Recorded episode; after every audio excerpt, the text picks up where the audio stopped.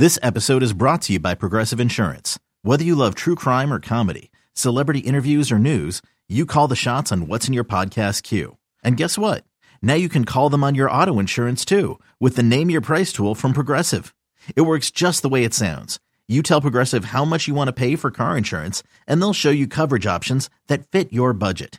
Get your quote today at progressive.com to join the over 28 million drivers who trust Progressive.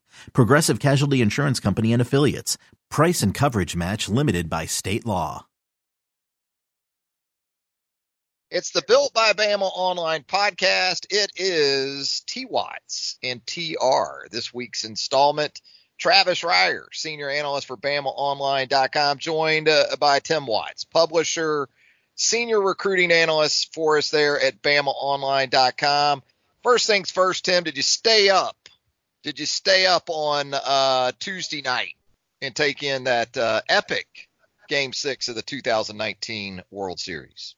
I did, you know, and I'm a Braves fan, so it's it it doesn't. I really don't have a dog in the fight, but I've loved this World Series. It's been very unpredictable, uh, a lot of emotions. We've seen some of the best young talent in baseball with with Bregman and, and Soto for uh, the Nationals. We've seen them step up, carrying their bats to first base. A lot of flair, a lot of drama, controversy. We've seen Justin Verlander, who looked unhittable, beaten twice in this World Series, which I never would have guessed. So uh, just been a great, it's been a great series. There's so much talent in these lineups and so much talent pitching. It's just been really fun to watch.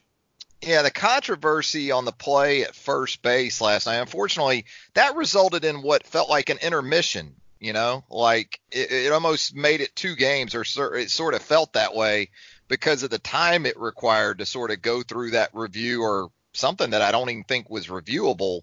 Uh, but they did it anyway. Um, but I'll tell you another guy too, Anthony Rendon uh, for the the Nationals. You talk about a dude that's absolutely clutch. That had to be sweet for him on Tuesday night. He's a, a guy, is a Texan, not, went to Rice University, I believe, uh, from nearby Richmond, Texas. So you're right. It's had a little bit of everything. And what it's had as much as anything is a home team that can't get a damn win in this World Series. I don't, I've never seen anything like that with the visiting yeah. team taking the three games. I've never thought baseball played a huge home field advantage, yeah. except other than the comforts of being at home. But in the World Series, it's a little bit different because there are so many people. Uh, obviously, you feel the emotions. You can feel it at home. You can you can see the emotions in those games and how riled up these fans are. The Astros have great fans, and the Nationals have have had great fans. Um, so yeah, it's been a little bit it's been a little bit different. There's been nothing predictable in this series so far, um, other than you know several outstanding players, but nothing's been predictable as far as pitching or hitting or or or, or anything. It's just been really it's been really unpredictable, but it's been great to watch. It's been great for me. It's great for baseball because I find my kids interested in it, and I find my friends interested in it that normally wouldn't be. So to me, that's a sign maybe the the times are changing a little bit. Yeah, and you touched on it, and some of that flair we saw on Tuesday night. You had Alex Bregman taking his bat all the way to first base after his big home run in the game. And then you also saw it with Soto. I mean, these are guys kind of goes back to Ronald Acuna Jr. too, right? For the Braves. Yeah. Ozzie yeah. Albies. That that's what the game needs more of, you think? Yeah, they got guys. I mean, I'm not I'm not one big on showing other people up. I'll never be about that in any sport, but I am about celebrating what you've done. I feel that you hit a home run or you do something, you want to motivate your team. I've been around sports long enough to know your teammates feed off you, feed off that energy. And really every sport has it but baseball. Baseball is you still see guys hit a 500 foot home run and they're doing wind sprints around the bases, getting you know from home to home. So I think it's neat. And all these guys are young guys. Bregman's what 22, 23 years old. Uh, Soto's 21 or 22. Acuna's 19 or 20. So it's just that younger generation um, of guys. I don't consider it as much. I, I consider it. I enjoy the gamemanship uh, more than I would people showing other people up. But I do think you ought to celebrate when you do something good. Yeah, I mean, whether you like the showmanship or the antics or not, you know, the sport has a perception problem amongst younger people in that it's viewed as Paw Paw's game. You know, that that's the way I think a lot of and and it doesn't move fast enough. You know, the game typically doesn't move quickly. There's a lot of time between action and young people uh, especially in this day and age. Those damn millennials, you know, they like their action fast and furious. Baseball isn't able to provide that on a consistent basis, but if you do have a little bit more in the way of characters uh, and, some of those things, perhaps uh, that'll grab the attention of the younger generation. Now, Tim, Game Seven, Game Seven on Wednesday night. Sounds like Max Scherzer is going to at least try to give it a go for the Nationals. Had to miss his scheduled start. Uh, I guess it was in Game Five uh, to the uh, spasms he was dealing with. Scherzer, if he can go tonight, or Zack Greinke for the Astros, who do you give the advantage to there? You know, I just, you know, Max is, you know, having issues, but that guy's such a workhorse. Everything about him screams. Everything about him screams. He's going to kill himself to to, uh, to, you know to win that game. A healthy Max, probably I give him a little bit of an advantage. Obviously, Greinke's battle tested, two great two great pitching matchups on his own. But Max, when he's on, big game Max, he's had a lot of success. Uh, I hope he does get to pitch as a neutral party. I'd love to see the best players possible pitching in this thing. And again, Greinke's battle tested, so it's really going to come down to one big inning probably. And I think that's sort of been the tale of this whole series is they sort of jab, jab, jab. But if somebody gets a three-run inning, uh, I think that's pretty much been the deciding factor for most of these games. Still hard for me to go against an Astros lineup with George Springer, Bregman, Jose Altuve, Carlos Correa. Carlos Correa, um, Carlos Correa is batting seventh. And yeah, I mean that's, that's a lineup, dude. That's that's, that's a lineup. That's a lineup. That's absolute. Right. But guys like Rendon for the Nationals, they've been clutch. You He's clutch, you know, and he doesn't get nearly the attention. I mean, Arenado was a guy for a while that was fantastic at third base and didn't get a lot of attention, and then Arenado started to get his. But now, you know, Anthony's another guy. I mean, he's consistent. He had an injury problem a few years ago. I know a lot of Braves fans are hoping they sign him this year, but guys, guys, money every year, very consistent. Uh, uh, just a terrific player. You know, my favorite national is Howie Kendrick, the veteran long time, I think, uh, Los Angeles Angel. And he is because he's from West Nassau High School, which is in Callahan, Florida, neighboring there to the uh, old hometown there of Jacksonville, Florida. So big Howie Kendrick fan, West Nassau High School. Stand up down there in the sort of rural area of Northeast Florida. Hey, Tim, you know, it's the bye week for Alabama, the second of two bye weeks for the Alabama football team. I guess what I wanted to ask you first here and I think we talked about this coming off the first bye week. What does it mean? What does this week mean for the Alabama coaching staff in terms of an itinerary from a recruiting standpoint? Is it all that different than a regular game week, or will they be a little more uh, present, I guess, out on the recruiting trail this oh, week? It'll be different for sure. I know Monday some of the uh, coaches were giving speeches at some of the alumni groups to Red Elephant clubs. Um, I know a few of them were on the road doing that, and it could have been even more. We didn't really track them all down, but so they had Monday to give those and see the boosters and the and the fans and stuff. And they, they'll definitely be out more this week than they would if LSU was Saturday. They wouldn't. They would. They will have a little bit looser rein. They'll be out visiting people, uh, checking in on schools. They're obviously able to work the phones a lot more than they are. But I have no doubt LSU's the number one priority here. They know that's the the biggest recruiting tool of the season is trying to beat LSU. So that's still going to be the priority. They'll do more recruiting. They won't do as much recruiting as a lot of teams will do, um, but they definitely do more than they usually do in a regular week. And I kind of tie that in, Tim, because one of our exercises today on the T Watts and TR podcast here on Built by Bama online podcast, uh, I wanted to go through the Louisiana recruits that have made their way to Tuscaloosa under Nick Saban, kind of a roster. I mean, we could break this down into sort of an all Saban Louisiana recruits team, but what, we'll do is I'm going to go back to 2007 and we're going to work our way right on up through the most recent recruiting cycle, 2019. And I want you to jump in. I'm going to throw names at you. I'm going to offer some thoughts on contributions made by some of these guys. And we'll just work our way through really the last 12, 13 years of Nick Saban recruiting at Alabama in the state of Louisiana. And we'll start in 2007, Tim, with Luther Davis, who we both recall at the time.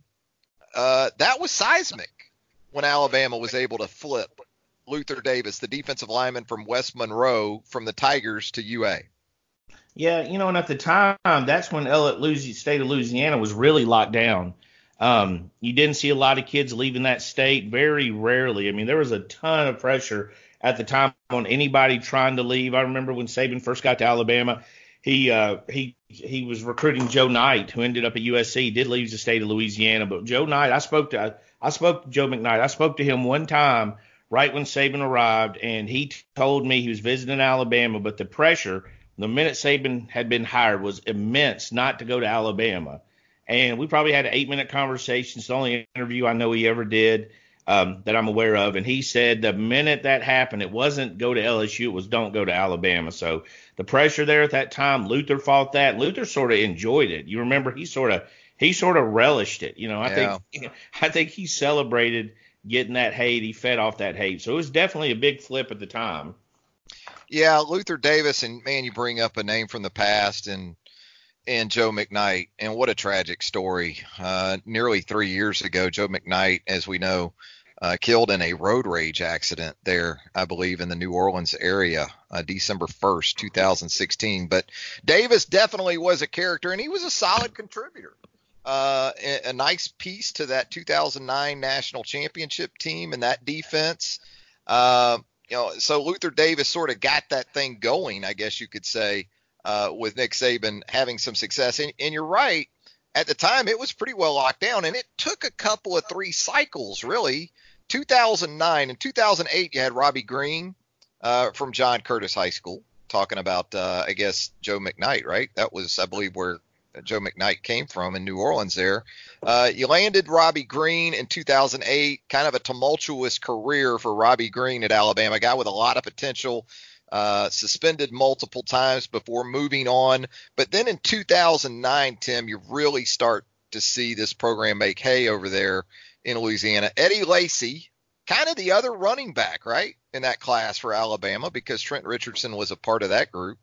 Yeah, Darrington Sentimore, a defensive lineman, and a guy that I know uh, you thought, and, and, it, it shows in, in the history of, of recruiting annals, that Kenny Bell, wide receiver from Rayville, Louisiana, had a big role in that class. Yeah, that was huge. Kenny was a big deal because I don't know, you know, recruiting fans will remember this, but Alabama was ranked number two heading into National Signing Day that year. And back then, National Signing Day was different. It was everybody in February. So Kenny had stayed quiet. He flipped. LSU was number one. Alabama was number two. And Kenny flipped, which flipped the rankings uh, points wise. So Alabama ended up with the number one class. Eddie Lacy, that was an unbelievable, you know, follow. Alabama had Trent Richardson committed and um, you had uh, Lance Thompson, who's recruiting both of those guys. Basically, Lance flips himself and ends up over at Tennessee, and then Lance is recruiting Eddie for Tennessee. So a lot of drama there at the end, and and uh, you know, a, you know, a lot of you know, a lot of pressure on Eddie, telling him, you know, Eddie didn't, you know, was being told he wasn't the guy at Alabama, and Trent was the guy, which is ironic because it was Lance telling him that Trent was the guy. um, so, you know, Lance was definitely, you know, definitely is, you know, that definitely is an experienced recruiter. So, but Eddie was sort of forgotten man. But I think anybody that watched Eddie, and we had him ranked in the top 125 prospects in the nation. He was a force. But if you watch this guy, he was fantastic. But everybody got so lost in that Trent Richardson love, and Trent deserved it. He was a unbelievable high school recruit. People forget now that the guy was fantastic in college. He's a number two pick, started out pretty good in the NFL. They forget how good Trent Richardson was because of because his career was so short, but he was outstanding. He was Leonard Fournette of his time, actually. Yeah, Eddie Lacy, um, you know, actually redshirted in 2009, and that's how deep. That was the situation Alabama had with Mark Ingram and uh, and Trent Richardson in 2009, but Eddie was a part of that stable in 2010 with Mark Ingram, Trent Richardson, and you had Eddie Lacy as your top three backs. And oddly enough, that was one of the years to this point under Nick Saban where Alabama struggled to run the football the most. 2010 was a year mostly about Greg McElroy, Julio Jones in the passing game. Now, you had some injuries in 2010. I think all three of those backs in some form or fashion that season were dinged up to some degree. I know Mark had a knee issue early in that season. Eddie Lacy, I believe, had an ankle foot type situation. Uh, so they were never able together to really get that thing rolling. Uh, but interesting, some guys there with Eddie Lacy and certainly Kenny Bell and the impact he had on the recruiting rankings for that 2009 class. Um, 2010, you had Cody Mandell, a punter who was actually a walk-on uh, when he came to Alabama from Lafayette. 2011, Bradley Sylve, uh, I guess rated or uh, thought to be more of a wide receiver coming out of Port Sulphur. Uh, ended up being a corner at Alabama. And then you get to 2012, Tim, and you've got the most memorable commitment for sure uh, I think, uh, of these Louisiana guys, perhaps of any guy that Nick Saban has signed, period, during his time at Alabama. Landon Collins at that, uh, that was the Under Armour game, wasn't it? Where all that went down with yeah, Landon? Yeah, yeah well, you know, I always liked Landon. Um, to me, he's to me, I was looking over this list. He's probably my favorite, who I thought was the best prospect Alabama signed from Louisiana. That's certainly debatable. I loved everything he brought to the table athletically. I always thought he could have been a great college running back. He was just such a such a tremendous athlete. But yeah, he you know he commits on national TV. The mom's obviously upset. Now going back and hearing that story, it was a little bit less about Alabama and a little bit more about the situation where Landon's mom. Um, who's a very opinionated lady. She's very funny. You know, I've, I've, I've seen her on social media. She's uh, she's quite the character. She was uh, uh, there was there apparently they were upset that the girlfriend was going to be on the stage with Landon as well. So, oh, uh, okay. uh, yeah, and there was a this was all stuff told to me behind the scenes. I wasn't at the game, but afterwards we found that out. Obviously, the mom. I don't think the mom had near the problem with Alabama as she portrayed it to be. She also did that with Landon's older brother Gerald Willis, who ended up in Miami. Sort of that she wanted him to stay in state, but you know both of those guys ended up out of state. But yeah, that moment, I mean, that'll go down, you know, in history as one of the oddest oddest commitment moments um, anyone's seen. You also had Denzel Devall, an outside linebacker from Bastrop, Louisiana, in that 2012 class. And Devall, just kind of one of those understated, significant contributors.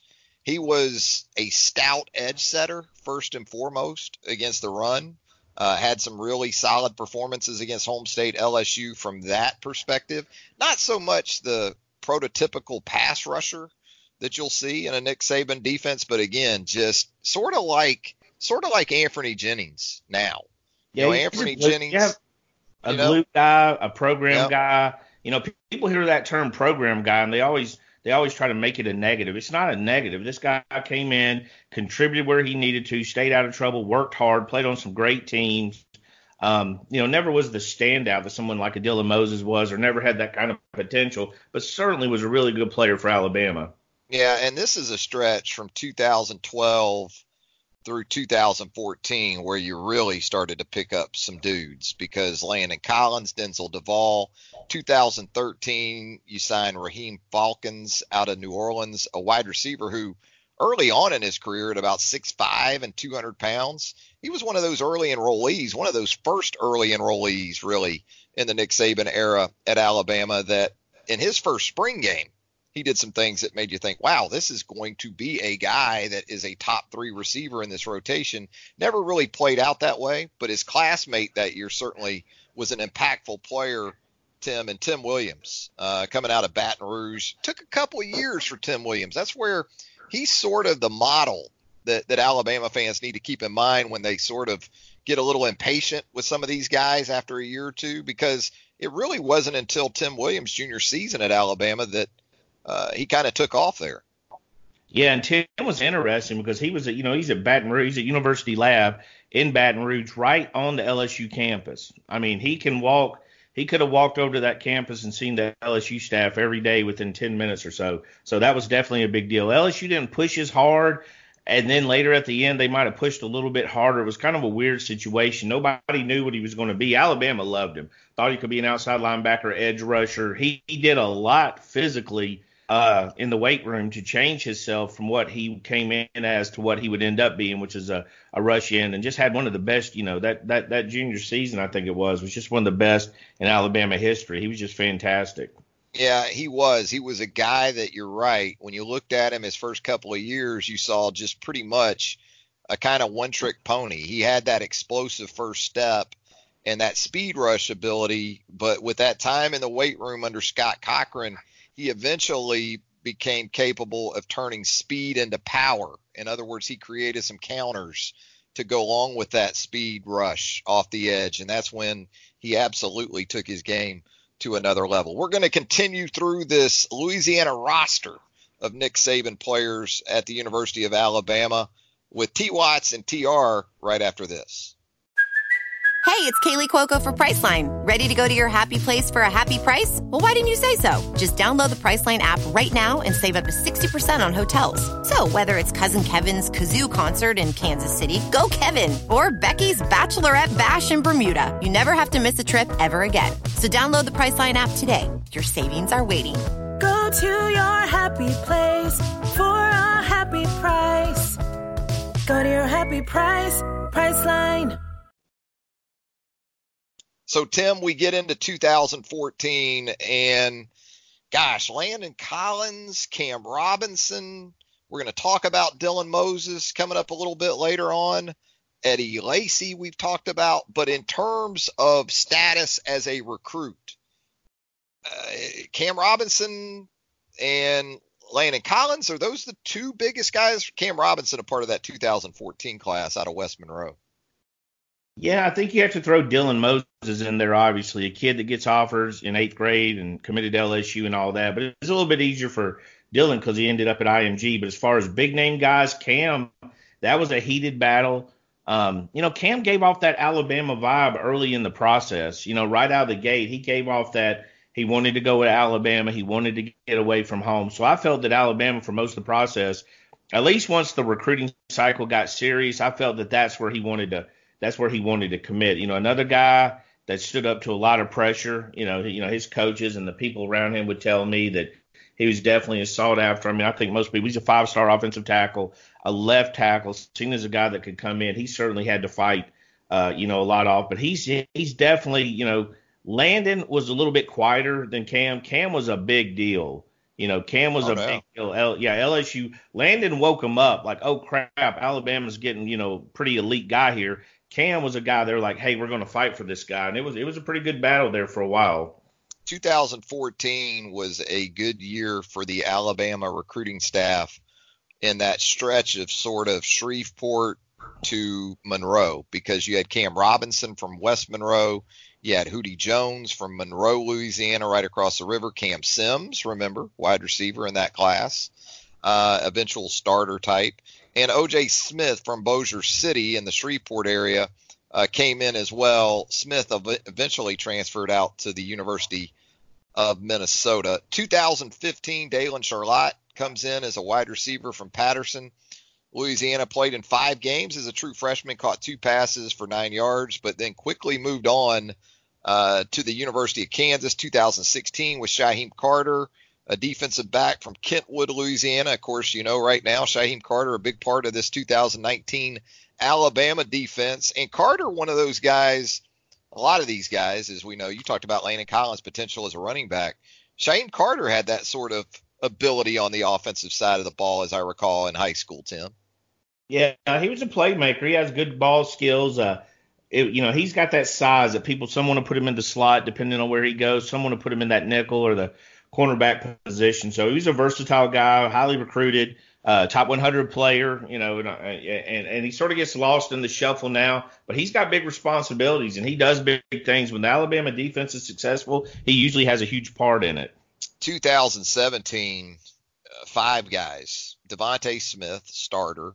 Phidarian Mathis uh, is a top reserve on that defensive line. Christopher Allen, probably Alabama's number three overall outside linebacker right now. Joseph Bulovas currently handling the place kicking chores, and the aforementioned Dylan Moses, although as you pointed out, finished up his high school career down at IMG in Bradenton, Florida, uh, originally from Baton Rouge. That's pretty good quintet uh, of players for that 2017 class in terms of a hit a hit ratio uh, in terms of guys that have made an impact from that group. Yeah, I think they did a good job, the Alabama staff, capitalizing on sort of LSU's influx uh, uh, recruiting situation, sort of figuring out, getting their feet on the ground. There was a lot of uncertainty. Obviously, that's changed now with Ed Orgeron doing a good job and having them, you know, number one team in the country, top five uh, the last few weeks. So Alabama did a good job capitalizing there. Like I said, Dylan Moses was that kid – getting eighth grade offers when everybody was, you know, calling people crazy. Alabama offered him, LSU offered him early on, committed LSU and seemed LSU and probably would have ended up uh, at LSU had they had the same success as they were having at Alabama. But he wanted, you know, talking to, to talking to Dylan and to the people around him, they wanted a big stage at the time. They wanted a chance to play for national championships. They wanted a chance to play in the National Football League. So he was a huge get. Um, and I know LSU took that one personally. Yeah, and you're right. That was a time of transition, going from Les Miles and Ed Orgeron sort of in that interim status uh, for a good bit, I guess, of that 2016 season before name, being named the permanent replacement. And absolutely, I'd say Alabama capitalized. Just signed a guy in that class in DeVonta Smith, who is a true freshman, we know catches the game-winning touchdown pass in the 2018 college football playoff uh, national championship game. 2018, Eddie Smith, a defensive back from Slidell, currently working at safety at Alabama in a backup role, and Slade Bolden. Slade Bolden, uh, not going to say that this guy's been a massive surprise, but in terms of second year guys, at least from a situational standpoint, Slade Bolden from West Monroe, Louisiana, uh, he's been a big factor for this Alabama team in 2019, both in that Wildcat role, Tim, uh, but he's a hellacious special teams guy as well. Yeah, I think people saw him that way. You know, he's one of those guys that a lot of staffs liked him. Um, I'm not sure how many prioritized him. You know, I think you know several several of the schools in his area uh, looked at him pretty hard. Alabama liked him. He's a little bit versatile. Um, obviously, he's versatile. Could play offense. Could play defense. Another high character guy. And you see a lot of lists. You know, a lot of these guys Alabama signs are guys that are going to be workhorses and you know, similar to a Landon Collins, those guys that are going to come in, they buy into the system. Slade's that kind of guy that's going to buy into the work hard, stay late, study film. So they really like that about him. And, and of course, you know, of course, he's already making plays. I mean, you're looking at he's a smart guy. Uh, you know, he's pretty much what we thought he was going to be. Now, I still think his role could develop a little bit bigger in the next two years. I think we can see a little bit more of him. Um, but obviously, he's a nice little weapon to have. Sort of yeah, like a good athlete. Yeah, he's sort of like, you know, I don't want to, you know, I'm not great. I don't like these comparisons everybody does, but he's sort of like that Taysom Hill role. The Saints try to work him in there, um, where he's capable of lining up. He's able, capable of throwing the ball out of the Wildcat, running the ball out of the Wildcat, or catching the ball. So he's got some versatility to him. He's like a mini Tim Tebow in some ways. I call him Slade T. Bolden because uh, they use him. They use him in that sort of wildcat role, and we saw sort of a Tebow move. Yeah. Um, it's a, it's, you know, with the touchdown pass here, here recently. Mm-hmm. Yeah, down on the goal line, uh, Slade T. Bolden. Um, 2019 Ishmael Sopsher looks like the big man probably headed for a red shirt. Never say never. Uh, you still got a November of the regular season to go. Um, you know, a guy that when I look at him out on the practice field, Tim, you see all the physical attributes that made him the highly rated recruit that he was in the class of 2019. But as is typically the case for a lot of these guys, takes a little time uh, for defensive linemen, offensive linemen. The guy yeah. that hadn't taken a lot of time is for Christian Harris. Those two guys, Tim, in the 2019 group. Well, with Ish, you know, the thing that you, you sort of knew, big guy coming in from high school, they always have that adjustment period. And him not being a December uh, graduate, a January enrollee. I think that hurt him because he's not really in the he's not really conditioned to play. He's not used to a college weight room, and he's strong. Don't get me wrong, he's strong, but he's more high. He was more high school strong at the time than college strong. When he got to Alabama, you know that took a dip, and he had to catch back up to get on the field. So I think most were expecting him to redshirt Christian Harris to me is a shocker because the guy, I wasn't even sure what position he was going to be. I knew that some point he was going to work at, at linebacker. I thought he'd grow into that. I did not know it would be immediately. Obviously, there was a need that he had to step up in. I mean, the knock on him was he played defensive back in high school, and you know this is another kid right off the off the off the LSU campus at University Lab. So this is a guy that that we weren't sure. We thought might need a red shirt to get a little bit bigger, a little bit more physical. But this guy stepped in, and I think he gets better game to game. Still got to, you know, still got to, still got to get that experience where he gets isolated on those running backs or those guys dragging across the field. He gets lost sometimes, but definitely showing a lot of promise as a, you know, a kid that a year ago was was you know was trying to you know trying to um, get a date after the high school football game. Yeah.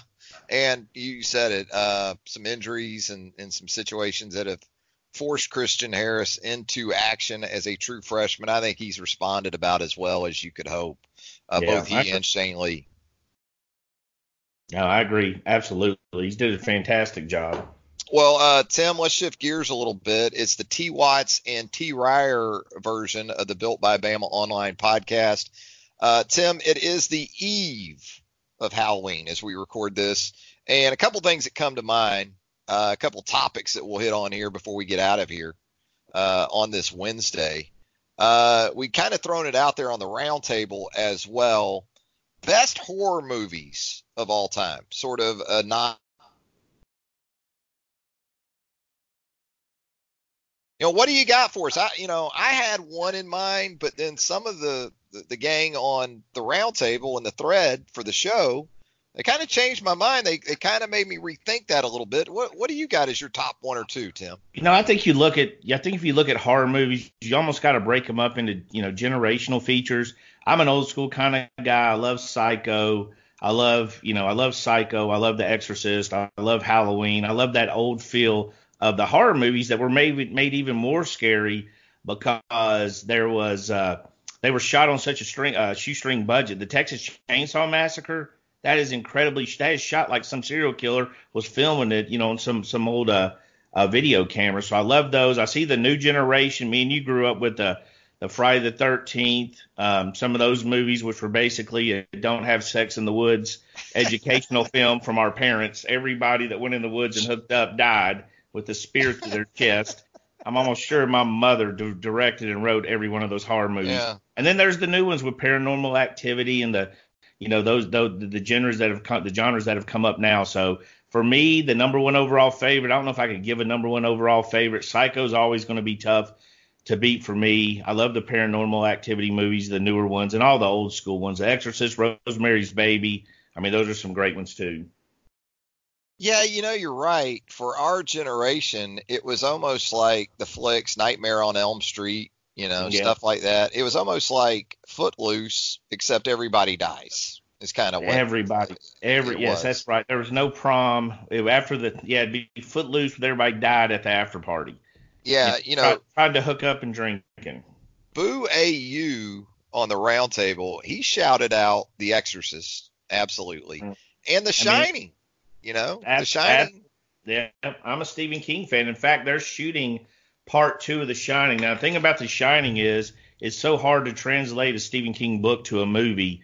So the Jack Nicholson book really isn't a lot. I mean, the movie isn't a lot like the book, but the book standalone is great. I think they redid that for some uh, uh, a two or three part series they did for another Uh-huh. station too. That wasn't a bad version, but yeah, The Shining. I mean, that was some creepy. That was some creepy stuff. Those little girls, the blood, red rum, the mirror, riding around in that hotel. Uh, little Kubrick, Danny. yeah, red rum, red rum. You know that little creepy kid. I don't know where he's at, but um, I hope he's nowhere near Alabaster, Alabama. So um, definitely Ku- Kubrick directed it. You know that's a fantastic one. The Exorcist was just at the next level of. Uh, they just did some stuff I'm not even sure you can do now in that film. So you know, I'm almost You- positive you definitely that's not. can't do a 360 with your head, No, you know, and spin it all the way around. I'm pretty No. sure about that. I Yeah. love them all. I'm not big on the gore. If they're just they're just you know if they're just cutting them up to cut them up, I'm not big on that. I've got the news for that. So um, I actually like things that go bump in the night. Might scare me a little bit. You know, that was the great thing about The Shining. It really wasn't dependent upon that.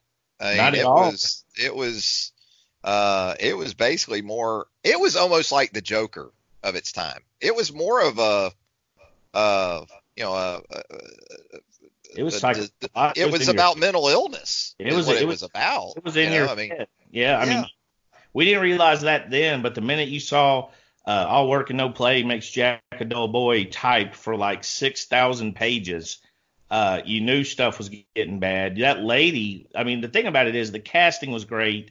That lady was creepy. You know, she's been in a Disney movie. She scared me. So you got Jack Nicholson with his big eyes, drunk, and he, you know, he's such a good actor. The kid was creepy. The setting was creepy. And that's an actual that's an actual hotel in Colorado, by the way. yeah, I was there yeah. this summer. Oh, really? I went I went to the Stanley this summer and I did the Shining tour. As a matter this of fact. Is, this is the moment you realize you, you're not as good a friend to me as I think you are, because I never saw a photo of that. Of course, you didn't. oh, know I've got it. You I've didn't know it. I I've got. You didn't let- know I love Stephen King, so I'll cut you a break. But that is outstanding. That would be a fantastic trip. It was uh did the tour there at the Stanley Hotel, and uh, they take you to the room, the room where Stephen King, in a pretty depressed, drunken state himself at the time, which uh, makes you understand that he was basically channeling Jack Torrance, the character of Jack Wow. Nicholson in the movie at the time. Um, you, you learn a lot about how that came to be and and sort of you know where he was at at the time when he wrote the book uh, largely there at the Stanley Hotel, or at least outlined what was going to become the book. And as part of the tour, Tim, they take you to this. It's like this uh, step up into an attic, and when you look up into the top of the attic, there is red rum in the attic. That's so, great. uh, yeah, know, you would you would you need to do that, man, because you would dig it. a- have you seen the preview? It just I just saw it for the first time yesterday. One of my friends told me there is a part two coming out as Danny Torrance as an adult, Wow. and it stars I can't Wow. remember the name, but it stars uh, what is that guy's name? I'll figure his name out here in a minute. But Kid wore out that tricycle, man. I mean, that he was out. yes, yes, that kid could uh, um, that kid could fly. Can you imagine being a kid and having that much room to roam? Oof. You know, that You much know- room, that much much room just to ride around. and that's sort of the backstory to what the situation was when Stephen King went to the Stanley Hotel. It was the end of the season, you know, and they were basically closing for the winter. And that's sort of the situation he and I think it was his wife uh, and, and family walked into. The, the the Stanley was pretty much empty, just like it is in the the book. That's what I'm saying. I mean, the guy pretty much just channeled himself. Well, Uh, they had and- and guys, even like at. even like Scatman that was in Crothers. it. Well, Yeah. yeah. he he was in that thing and he played such a good role. Um, and by it's Ewan McGregor that's starring in this uh, new Stephen King. Uh, I guess it's a part two. It's called Doctor Sleep. The preview looked great.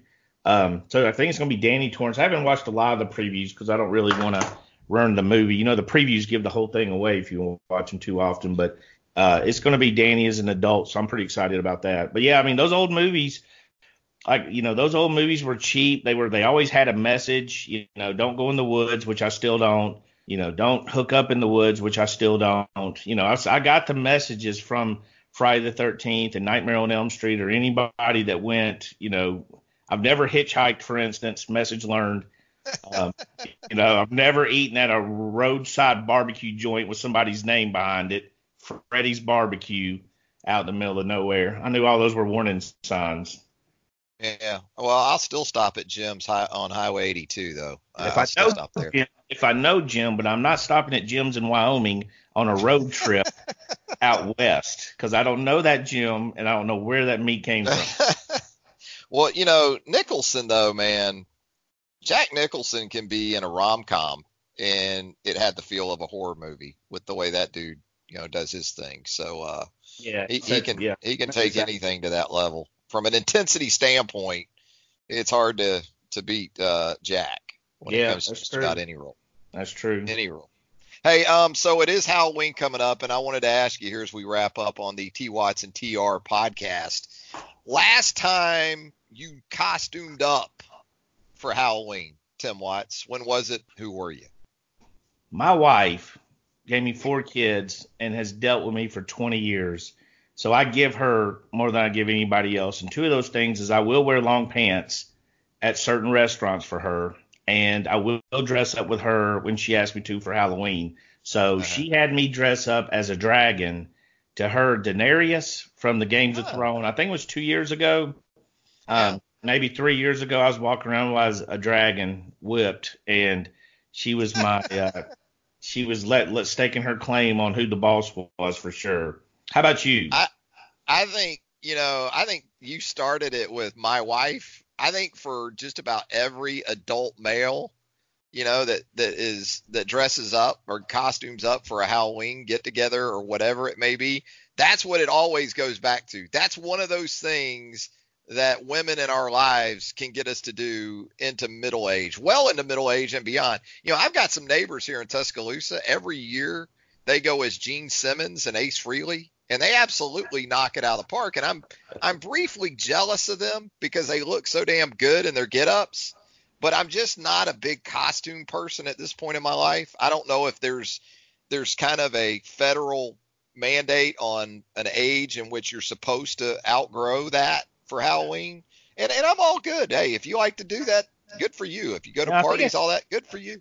I think it's personality. You know, my wife would Yeah. host a party every now and then where we required everyone to dress up, and um, so and, and you know, look, I've got friends. I got a couple of friends who say their wife makes them dress up, but that's a really good outfit. You know what I mean? Like, Yeah, Like- and they're that's a front. They like it. Yeah, they you- like doing it. You know, like know. on Halloween, you could look at me and be like, "All right, Heather made Tim do that. She pulled the oh, I gave you four kids card."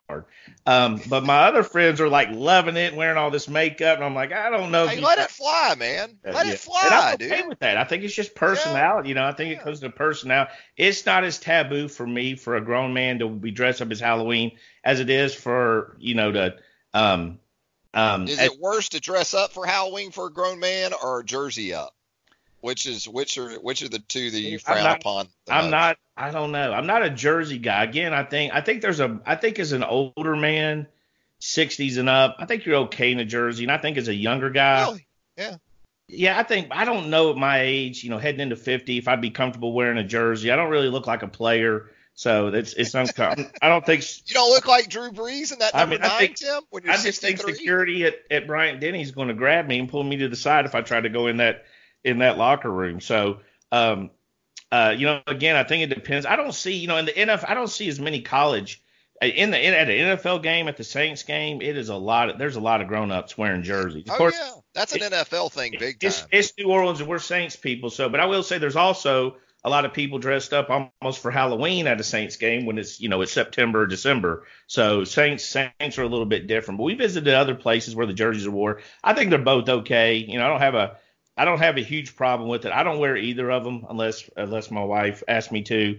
Um, but I don't have a problem, huge problem with either of them really. Yeah, I've probably softened on those in my my uh, advanced years here now. Yeah, But, ten years um, ago I was definitely against. I would I would have had a strong don't wear a jersey, and then as I got older, it's like ah, that dude's got bigger crap to worry about whether or not he's wearing a jersey. you know, he's got You know, the biggest the the biggest jersey crowds are the NFL folks huge. and Big in Big Ten in Hey, college. that that's the you- jersey folks. I'll tell the you, Penn State crowd that came here in 2010, they were all they were all jerseyed up, man.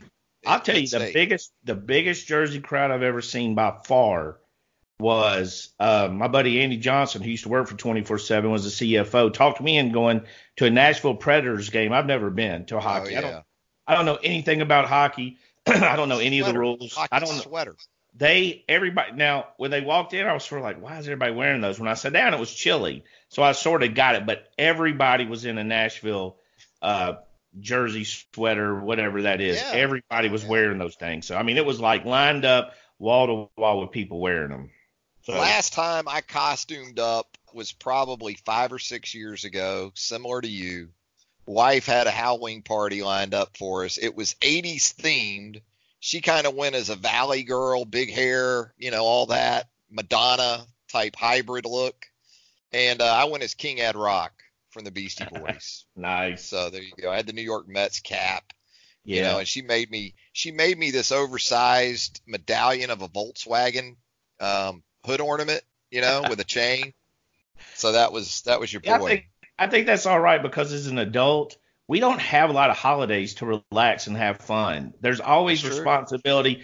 Thanksgiving, Christmas, even Valentine's Day, there's responsibilities. Halloween's the one time we can buy these kids a costume, give them a empty bucket, you know, an empty paint can, and send their butt through the neighborhood. And we can go with them and have fun. So if an adult wants to cut loose, you know, I was laughing like nobody checks, nobody checks my kids' uh, Halloween candy. My mom used Yeah. to comb through mine. She'd take it to the airport and run it through the X-ray machine. You know, I mean, Yeah, but some of that, you know, my folks did that too, Tim. Some of that was they were just cherry picking the stuff they wanted out of my bag. that's what I thought. I kept saying, how are all the apples? Yeah. How They'd are the say apples? it was about safety, but they were just getting the good stuff out of there, man. How are the apples safe, Mom? That looks exactly where they put the needles in the razor blades. yeah, Not that Reese's cup you got. yeah. Seemed like I always ended up with pencils, you know, and, and apples and fruit, and then my folks would have the Snickers and the Reese's peanut butter cups. Uh, it seemed worse. like anyway. What was worse than somebody just throwing two cookies in a Ziploc bag and tossing it in there? Lady, my mom's Now- not letting me eat that. You I was a pill. I was a pillowcase pi- kid. I Oh, was yeah. pillowcase. I, you know, that bucket and all that crap you could keep. I'd get the biggest pillowcase in Casa de Ryer, my man. Load that baby up, maybe twice. You know, Yeah, well, you we'd know be they. knocking on doors till eleven o'clock at night. Well, you for know. my kids now, they can go to one area at a local church or local uh, parking lot, and they can rack up sixty, hit sixty spots. Yeah, They can fill we've a got, bath. we've They can got fill a, kids. We it seems like they paratroop into our neighborhood here in Tuscaloosa now. Literally, like the Rangers coming down from the sky now. You know, Well, we must have yeah. a really good neighborhood for trick or treat you get out because they come in by the bus loads. Yeah, that's that. That does mean you have a good one. Yeah, I mean they're everywhere, and we love it. You know, love it. You got to watch out. Everybody's got all these different forms of transportation now. You got golf carts, bikes, everything now. I mean, you know, it's like Yep. it's like Bangladesh or something. It's it is not the time to like have, you don't want to have to run to the store to get Taco Yeah. Bell sauce. I know that. Like trying to get through the streets of New Delhi, you know, on Halloween night or something. all right, Tim, it's been fun, man. It's Yep, loved good it. one. I've enjoyed it, and uh, we look forward to doing it again next week because we got a we got a big football game to talk about. Got a big with one. LSU and Alabama. What do you think? Yeah, I think it's going to be a fun game. I'm, I'm I'm sort of enjoying. it. I hate this college weekend. Doesn't seem very very strong game wise because I would have No. liked to just sat back and watched a few. Um, but yeah, the lead into this game is going to be insane. But we knew that. We knew that started the. We knew that a couple weeks into the season after the Texas win that LSU had a pretty good chance of being undefeated right here. We knew Alabama had a pretty good chance of being undefeated right here. So it's not a huge surprise. Um, uh, and then again, you know, this going to be this is going to be a fantastic game in my opinion. You know, and uh, pretty big game for Kirby Smart though on Saturday against those Yeah. Florida Gators. It's huge. I mean, the you know the the ebbs and flows. I mean, Georgia fan base is by far one of the most passionate that uh, I've that I've seen. I mean, they, it's been a while since they won a national championship. They the, it's they've consistently been a nine or ten win season team. It seems like Yeah. forever without winning that big that big championship. So it's a huge game for him. Obviously, um, it's going to affect you know what happens if Georgia loses because they've got some guys that could want to shut it down for the NFL who might want to sit out and protect their best interests. You know, we're getting we're getting into that stage of the season where there's It's business that- decision. yeah, so- Yeah. I mean, we saw guys skipping bowl games, and we saw Bosa, you know, get injured and not come back last year. So that could be head. We could be heading into that. But yeah, obviously, and that's always that's pretty much always a big game. I don't know what to make of it. I saw the point spread started at six, it went to three, and it was back at six last night. So there's a lot of movement on that game right now. I don't know what to make of it.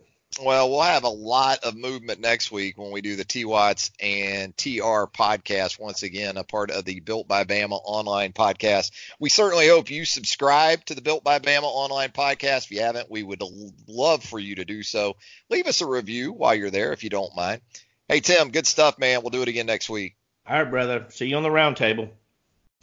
For Tim Watts, Travis Schreier, the BamaOnline.com staff, thanking you for joining us. As Tim said, stick with us right there at BamaOnline.com, the BamaOnline.com roundtable. It's where you're going to find all the latest news and items of interest as they relate to the Alabama Crimson Tide. So long, everybody.